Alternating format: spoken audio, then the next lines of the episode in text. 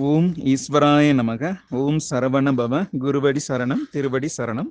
இன்றைக்கு நாம் அத்தியாயம் இருபத்தி ஐந்து தங்க ஒளியாற்றல் என்னும் தலைப்பில் உள்ள சில உயரிய கருத்துக்களை சிந்திக்க இருக்கின்றோம்.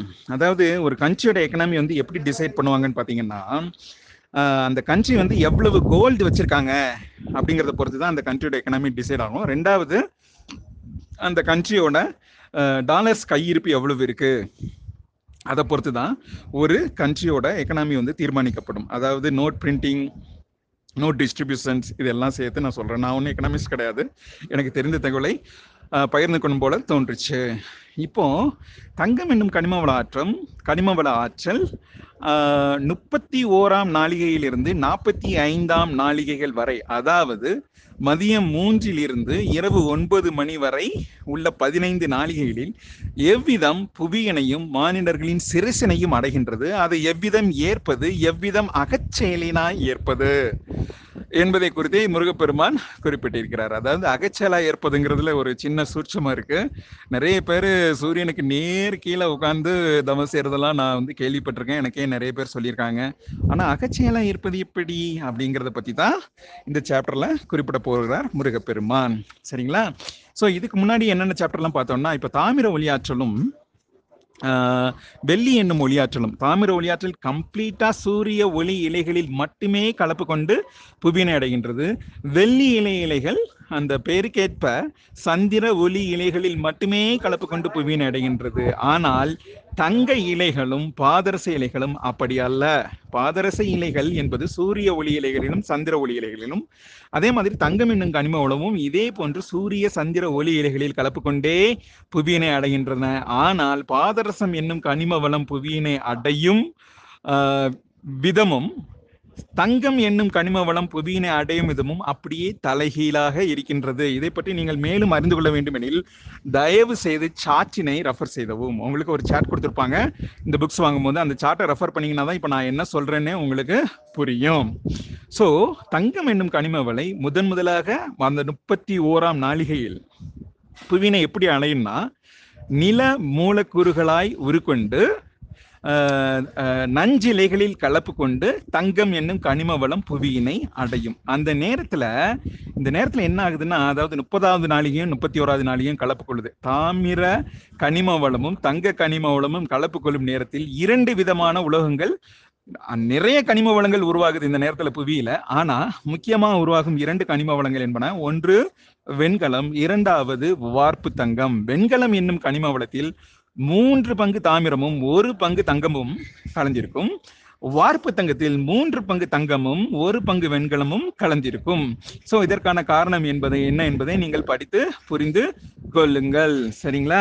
சோ இதை பற்றிய படிப்பு தான் நம்ம இப்ப படிச்சுக்கிட்டு இருக்கோம். மிக மிக முக்கியமா தங்கம் என்னும் கனிம வளத்தினை புவியினை அடையும் பொழுது அதை அகச்செயலினாய் எப்படி ஏற்பது என்பதை குறித்து இவ்வத்தியாயம் ஒரு சிறு இன்ட்ரடக்ஷன் கொடுத்துருக்கு. வரப்போகும் பதிமூன்று பன்னெண்டு சாப்டர்லையும் நம்ம இதை பற்றி தான் படிக்க போகிறோம். சரிங்களா? ஸோ தவறு எதுவும் இருப்பின் மன்னிக்கவும். இந்த அத்தியாயத்தினை பற்றிய கருத்துக்களில் ஏதேனும் குறை இருப்பின் தயவு கூர்ந்து மன்னிக்கவும். நான் ஒரு கேப்டீரியாவில் உட்காந்து ரெக்கார்ட் பண்ணிட்டு இருக்கிறதுனால நிறைய எக்ஸ்டர்னல் டிஸ்டர்பன்ஸ் இருக்கு. என்னால் சரியாக சொல்ல முடிஞ்சிருக்கா இல்லையான்னு தெரியல. So I'm sorry for the disturbance so we will meet in another chapter அது வரைக்கும் நன்றி கூறி விடைபெறுகிறேன். நன்றி வணக்கம். ஓம் ஈஸ்வராய நமக ஓம் சரவண பவ குருவடி சரணம் திருவடி சரணம். இன்றைக்கு நாம் தாமிர ஒளியாற்றல் என்னும் தலைப்பில் இருக்கும் கடைசி அத்தியாயத்தினை பற்றி பார்க்க இருக்கிறோம். கடைசி அத்தியாயங்கிறதுனால என்னவோ இந்த சாப்டர்ல கொடுத்துருக்கிற கருத்துக்கள் எல்லாம் அப்பா ரொம்ப இன்னும் இன்ஃபேக்ட் நான் இன்னும் ஒரு பாயிண்ட் ஓப்பனாகவே சொல்றேன். இந்த பதிவினை நீங்க கேட்டுக்கிட்டு இருந்தீங்கன்னா நிச்சயமா நீங்க நிறைய புண்ணியங்கள் பண்ணியிருக்கணும். ஏன்னா இதுல வந்து நிறைய நமக்கு இதுவரைக்கும் விளங்கிடாத கேள்விகள் ஒவ்வொன்றாய் பல ரகசியங்களை விடுவித்துக் கொண்டே இருக்கிறார் முருகப்பெருமான். அவருக்கு நமது நன்றியினை உரித்தாக்குவோம். சரிங்களா? இப்போ முதல் ரகசியம் ஒன்றை வந்து உடைச்சிடலாம். நிறைய கனிம வளங்கள் இருக்கு. அதுல முக்கியமான கனிம வளங்கள் நான்கு. தாமிரம் தங்கம் பாதரசம் மற்றும் வெள்ளி இருக்கு இல்லையா? ஏன் இது வந்து நான்கு டிஃப்ரெண்ட் டைம்ல புவியன் வந்து அடையுதுன்னு யோசிக்கணும்ல? சூரியனிலிருந்து வெளியேறும் கனிம வள இலைகள் மொத்தம் நான்கு. அவை சூரியனிடமிருந்து எல்லா தருணங்களிலும் ஒரே நேரத்தில் கலப்புற்று ஒரே அளவில் தான் வெளியேறுகிறது. ஆனால் புவியினை இவை ஏன் வெவ்வேறு தருணங்களில் வந்தடைகின்றன என்கிற கேள்விக்கும் அதற்கான விடையும் இந்த அத்தியாயத்தில் உள்ளது. சரிங்களா? ஸோ முதல்ல பார்க்கலாம். பாதரசம் என்னும் கனிம வளம் ஏன் வருது அப்படின்னா இந்த காலையில் நம்ம யார் கூடயாவது சண்டை ஒன்று தான் இயக்கமே மென்மையாக இருக்குது அமைதியாக உட்காந்துருக்குறோம் எதனா சிந்தனை பண்ணுறோம் அன்னைக்கு நாளை பிளான் பண்ணுறோம் இல்லை பூஜை பண்ணுறோம் அந்த மாதிரி பண்ணிக்கிட்டு இருக்கோம் காலையில் அதிகாலை.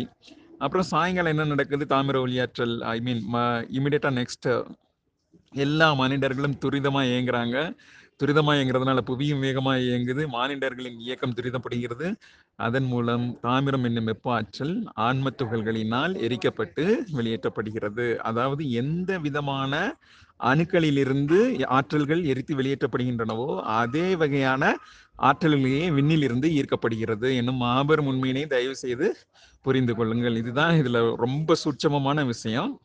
அப்புறம் ரெண்டாவது இன்னொரு சூட்சமத்தையும் உடைச்சிடுறேன். அதுல வந்து ரொம்ப எல்லா மனிதர்களும் ரொம்ப துன்புறுத்துற ஸ்டேஜ்லயும் அடுத்தவங்களை கொடுமைப்படுத்தி பார்க்குற ஸ்டேஜ்லயும் உருவாகிடணும்னு சொல்லிட்டு இருக்காரு ஸோ அதுலேயும் மானிடர்கள் வந்து கொஞ்சம் பக்குவமான சிந்தனைகள் எப்போ வெளி தோன்றும் அப்படிங்கிற கால அளவை கொடுத்திருக்கிறார். அது வந்து ரெண்டு பதிமூணுலேருந்து ரெண்டு முப்பத்தாறு வரையில் ஆன கால காலநிலை. அதாவது தாமிரம் ப்ளஸ் நஞ்சலைகள் ப்ளஸ் நீர்ம மூலக்கூறுகள். இந்த மூலக்கூறுகள் வெளியேறும் தருணத்தில் நிச்சயமாக மானிடர்களின் செயல்பாடுகளும் சிந்தனைகளும் பக்குவப்படும் அப்படின்றாரு. ஒருவேளை உங்க கணவர்கிட்டயோ மனவர்கிட்டயோ மனைவி கிட்டயோ உங்களுக்கு எதனா வேலை ஆகணும். இல்ல உங்க பாஸ் கிட்ட எதனா வேலை ஆகணும். அப்படின்னா இந்த சமயத்துல நம்ம போய் ஹெல்ப் கேட்கிறப்போ அந்த மனிதர்கள் நிச்சயமாக உதவி செய்யறதுக்கு நிறைய வாய்ப்புகள் இருக்கின்றன. ஸோ இப்போ வந்து ஆக்சுவலாக மறுபடியும் ஒரு ரீகேப் பார்த்துடலாம். நஞ்சிலைகளில் பயணித்து வரும் தாமிர மூலக்கூறுகள் புவியினை அடையும் இந்த லாஸ்ட் தருணத்துல முதல்ல என்ன பார்த்தோம்? ஆகாயம் மற்றும் வாயு வெப்ப மூலக்கூறுகள் வர்ற நேரத்தில் குருதியானது தூய்மையரும் வெப்பம் கூடும். அதாவது கழிவுகள்லாம் நீக்கப்படும் அப்படின்னு பார்த்தோம் இல்லையா? உடலில் இருக்கும் கழிவுகள் எல்லாம் நீக்கப்படுற டைம் வந்து அந்த ஃபர்ஸ்ட் ஸ்டேஜ்னு வச்சுக்கலாமா? ஒரு nine to one o'clock வரைக்கும். பட் அடுத்த லாஸ்ட் ஸ்டேஜில் வெளியாகும் கனிம வளாற்றங்களில் ஈர்ப்பதன் மூலம் ஈவன் சிரசில் உள்ள அணுக்கள் கூட தூய்மை அடையும் அப்படின்றாரு. ஸோ அதில் உள்ள அமில கழிவுகளும் நீக்கப்படும் அப்படின்றாரு. ஸோ இந்த டைம்ல வெளியாகும் அஹ், பூமியில அஹ், பூமியினால் ஈர்க்கப்படும் அஹ், அஹ், உலோகம் என்பது வெண்கலம். சரிங்களா? ஏன் வந்து புவியின் இந்த சாரி சாமியோட செல்களை சிலைகள் எல்லாம் ஏன் வந்து வெண்கலத்தால செய்யப்பட்டிருக்கின்றன என்ற போன்ற கருத்துக்களும் இதில் குறிப்பிடப்பட்டிருக்கிறது. சரிங்களா? ஸோ இதுதான் புவியீர்ப்பு விசை. அதாவது முன்னாடி என்ன பார்த்தோம்? சூரிய ஒளி இலைகளால் தனியாக புவியினை அடைய இயலாது அப்படின்னு பார்த்தோம். அதுக்கடுத்து என்ன பார்த்தோம்? புவியிலிருந்து வெளிப்படும் நீர்ம மற்றும் நிலமூலக்கூறுகளை கொண்ட நஞ்சிலைகள் சூரிய சுழலினில் கலப்பு கொண்டு அது வந்து ஈர்த்து பெற்று வருதுன்னு பார்த்தோம். இப்போ அதுலேயும் ஒரு சின்ன ட்விஸ்ட் வச்சு அது பத்தாது. மானிட ஆன்மாக்களில் இருந்து வெளிப்படும் ஒளிப்பாலம் அதில் கலந்துள்ள ஆற்றல்களின் வெளிப்பாடு தான். அதாவது இதில் அந்த மானுட ஆன்மாக்களே என்ன அந்த பாதரசத்துகளால் ஆனது இல்லையா? உயர்ந்த பாதரசத்துகளால் ஆனது. பாதரசத்துகள் என்பது காந்த ஆற்றலை கொண்டதாக இருக்கும். ஸோ இந்த காந்த ஆற்றலும் அதாவது புவியிலிருந்து வெளிப்படும் காந்த இலைகளும் அதாவது மானுட ஆன்மாக்களால் வெளிப்படுத்தப்படும் காந்த இலைகளும் சூரியனிடமிருந்து வெளிப்படுத்தப்படும் காந்த இலைகளும் புவியினை அடைகின்றன அப்படிங்கிற போன்ற உயிரிய கருத்துக்கள் இதில் கொடுத்துருக்குறாங்க. மானிடர்கள் மட்டுமல்ல எல்லா உயிரினங்களும் தனது கருத்தொல்களை பிரித்து சூரியனை ஈர்த்திடவே முயல்கின்றன அப்படி போன்ற கருத்தும் இதில் இருக்குது. ஸோ இதில் இன்னும் ஃபர்தராக நம்ம பார்த்தோம்னா இந்த ஆற்றலை ஈர்த்து பெறுவதனால் சனி செவ்வாய் மற்றும் சந்திர சுரபிகள் பயனுறுகின்றன. அதுல இருக்கிற அத்தனை கழிவுகளும் குருதியில் இருக்கும் கழிவுகளும் சிரசினில் இருக்கும் அணு அணுக்கள் வெளியேற்றும் அமில கழிவுகளும் நீக்கப்படும் அப்படிங்கிற போன்ற கருத்து தான் இந்த சாப்டர்ல கொடுத்துருக்காங்க. ரொம்ப ரொம்ப இம்பார்ட்டன்ட் சாப்டரா இருக்கு. நல்லா படிங்க. நமது அறிவு என்னும் அட்லீஸ்ட் ஒரு இதழ் இல்லை. பல இதழ்கள் இந்த கருத்துக்களை தெரியும் போது விரிஞ்சிருக்கும்னு நம்புகிறேன். முருகப்பெருமானுக்கு எல்லா புகழும் அடைவதாக எல்லா புகழும் முருகப்பெருமானுக்கே. மீண்டும் ஒரு அத்தியாயத்தில் சந்திக்கலாம். நன்றி வணக்கம். தவறிருப்பின் மன்னிக்கவும். தயவு செய்து ஓம் ஈஸ்வராய நமக. ஓம் சரவண பவ குருவடி சரணம் திருவடி சரணம். இன்னைக்கு நம்ம அத்தியாயம் இருபத்தி மூன்று தாமிர ஒளியாற்றல். அதில் கலப்புறும் நஞ்சிலைகள் அதில் கலப்புறும் பஞ்சபூத மூலக்கூறுகள் எச்செயலாற்றுகின்றன என்பதையே நாம் பார்ப்போம்.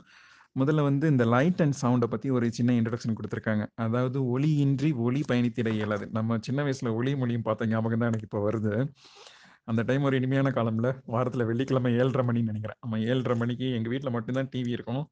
ஸோ அந்த ஊரே வந்து பார்க்கும் அந்த ஒளி மொழியுமே. வீடை அதுக்கப்புறம் வீடை பிறகுனா அவ்வளவு மண் ஒரு வீடு கட்டுற அளவுக்கு மண் வந்து வீட்டில் சேர்ந்துருக்கும். ஸோ ஒளியும் ஒளியும் அது ஒரு கணக்காலங்கிற மாதிரி நைன்டி கிட்ஸ் டைம் அது. இதெல்லாம் இப்போ பாருங்க டுவெண்ட்டி ஃபோர் ஹவர்ஸ் பாட்டு ஓடிக்கிட்டு இருக்கு. காலம் முன்னேறி போயிட்டு இருக்கு. ஸோ ஒளி பரவிட ஒளி இலைகளே தேவை. அப்போ இன்னொரு முக்கியமான விஷயம் நம்ம எல்லாரும் மானடான் மக்கள் ஒளி ஆற்றலை ஈர்த்து பெற்றிட இயலும் பெற்றிட இயலும்னு சொல்றோம்ல. ஆனா ஓசையின்றி ஒளியின் அலைகள் பரவிடாது. ஒளியின்றி அதாவது லைட் இன்றி சவுண்டு உருவாக இயலாது. ஓசையின்றி அதாவது சவுண்ட் இன்றி லைட்டு பரவிடாது அப்படின்னு சொல்றாங்க. இப்போ ரேணுகா தேவி தீட்சை எடுத்துக்கிட்டா அவங்களுக்கு தெரியும். அவங்களால அந்த சூரிய ஓசை வந்து நல்லா கேட்க முடியும். சூரியன்ட்டு இருந்து வர்ற ஒளி அலைகளை நம்மளால நிச்சயமா கேட்க முடியும். இன்னும் சொல்ல போனா யாரோ பாட்டு பண்றாங்களா இல்லை ஏதோ ரேடியோ ஸ்டேஷன் வந்து நம்ம உடம்புக்குள்ள உற்பத்தி ஆயிடுச்சா? ஏன் இப்படி இப்போ எல்லாமே கேட்டுக்கிட்டு இருக்குங்கிற அளவுக்கு சில சமயம் பயமா கூட இருக்கும் அது மாதிரி கேட்கும் போது ஸோ இது வந்து ரேணுகா தேவி தீட்சையின் மந்திரோபதேசம் ஏற்பதால் ஏற்படும் நன்மைகள். ஸோ மானுட ஆன்மாக்களும் மற்ற பிற ஆன்மாக்களும் ஓசையின் வடிவு கொண்டே ஆற்றல்களை ஈர்த்திட இயலும். ஸோ இந்த இது நம்ம almost end of the second செங்கோண சுழற்சியில் இருக்கிறதுனால இது கம்ப்ளீட்டாக ஒரு பிட்டம் தானே நிறைவேற்றி செய்திடும். ஒரு செங்கோணமாக ஒரு வட்டம் போட்டுட்டு அதில் ஒரு செங்கோணமாக சாரி செங்குத்தா ஒரு லைன் போட்டிங்கன்னா ஸோ முதல் செங்கோண சுழற்சியும் ரெண்டாவது செங்கோண சுழற்சியும் ஒரு விட்டம் தனை நிறைவு செய்திடும். இதுல இன்னொரு முக்கியமான பாயிண்ட் இருக்கு. சூட்சுமத்தின் உச்சம நிலை என்பது யாது? அப்படின்னு குறிச்சிருக்காரு மொத்தம் நான்கு கனிம வள இலைகள் இருக்கிறதாக நமக்கு நல்லா தெரியும். ஆனா இரும்பு என்னும் கனிம வளம் எப்படி உருவாகுதுன்னு சொல்லியிருக்கிறாரு. ஸோ பூமியிலிருந்து புறப்படும் நஞ்சிலைகள் தா- மற்ற நான்கு கனிம வள இலைகளோடு கலப்பு கொள்ளும் போது தான் இந்த இரும்பு என்னும் கனிம வளம் உருவாகிறது. பாதரசம் நஞ்சிலைகளோட கலப்பு கலப்பு கொள்ளும் போது ஒரு இரும்பு. அதாவது மொத்தம் நாலு இரும்பு. நாலு டிஃப்ரெண்ட் டைப்ஸ் ஆஃப் இரும்பு உருவாகுதுன்னு தனித்த இரும்பு ஒன்று உருவாகுதுன்னு சொல்றாரு. இதன் மூலமே புவியில வந்து இரும்பு என்னும் கனிம வளம் மிக அதிக அளவில் கலப்பு கொள்கிறது. ஸோ தாமிரம் ஸோ சாரி இரும்பு எப்படி உருவாகுங்கிறத முதல்ல நம்ம புரிஞ்சுக்கணும். இது வந்து சூட்சமத்தின் உச்சநிலை அப்படின்னு சொல்றாரு. அப்புறம் இரும்புன்னே வச்சுக்கலாம். இப்போ புவியை வந்து அடைக்கும் இந்த இருபத்தி ஆறாம் நாளிகை என்பது மதியம் ஒன்று மணியிலிருந்து மதியம் மூன்று மணி வரை இருபத்தாறுல இருந்து முப்பத்தொம் முப்பது வரைக்கும் மதியம் ஒன்றுலேருந்து மூணு மணி வரைக்கும் தயவு செய்து உணவு உண்ணாதீங்கன்றாரு. எல்லாம் உலகத்துல பாதி பேர் இல்லை எண்பது சதவீதம் மக்கள் வந்து ஒன்று மணிக்கு மேலதான் உணவு உண்றாங்க. அது வந்து மிகப்பெரிய மூட செயல்ன்றாரு ஸோ இந்த டைம் வந்து குருதியில வந்து சில க- தன்னோட தன்னை தானே பியூர் பண்ணிக்கும் தன்னுடைய சிவப்பணுக்கள் சிவ குருதியின் நிறம் உருவாவதும் இந்த டைம்ல தான். குருதியின் ஆற்றல்கள் பெறுவதும் இந்த நேரம் தான் இந்த நேரத்துல ஹார்ட் வந்து ரொம்ப அழகா ஒர்க் செய்யும். இந்த நேரத்துல குருதிக்கு வேறு எந்த பணியும் கொடுக்காதீர்கள். அது தன்னோட பணியை தன் தானே செய்துக உதவி செய்யுங்கள் தவிர நீங்க வேற எதுவும் ஆட் பண்ணாதீங்கன்னு கொடுத்திருக்கிறாரு. ஸோ தாமிர முழு தாமிர கனிம வள இலைகள் ஆகாய மூலக்கூறுகளில் கலப்புற்று நஞ்சிலைகளில் பயணிக்கும் நேரம் தலைமைச் சுரபி வந்து இரட்டை பணியாற்றிடும் ஒன்று செவ்வாய் சுரபிக்கும் தனி சுரபி- செவ்வாய் சுரபிக்கு தாமிர ஆற்றலையும் சனி சுரபிக்கு இரும்பு ஆற்றல்களையும் பிரித்து அளிக்கும் அந்த நேரத்தில் வெளிப்படும் வாயுவின் மூலக்கூறுகள் குருதியினை தூய்மையுறுத்தும் வெப்ப மூலக்கூறுகளும் ஆகாய மூலக்கூறுகளும் குருதியின் ஆற்றல்களை பெருக்கிடும். அதே நேரத்தில் புவியினை வந்தடையும் கனிம வள ஆற்றல் என்பது இரும்பு என்பதை தயவு செய்து புரிந்து கொள்ளுங்கள். அப்புறம் மதியம் ஒரு மணில இருந்து மூணு மணி வரைக்கும் யாரும் சாப்பிட வேண்டாம். இதுவரை சாப்பிட்டதை விட்டுறலாம். இனிமே அந்த நேரத்தில் உணவு உண்பதை நாம் தவிர்த்து விடுவோம் என்பதுதான் இவ்- இவ்வத்தியாயத்தின் மையக்கருத்தாக இருக்கிறது. மீண்டும் ஒரு அத்தியாயத்தில் சந்திப்போம். நன்றி. வணக்கம்.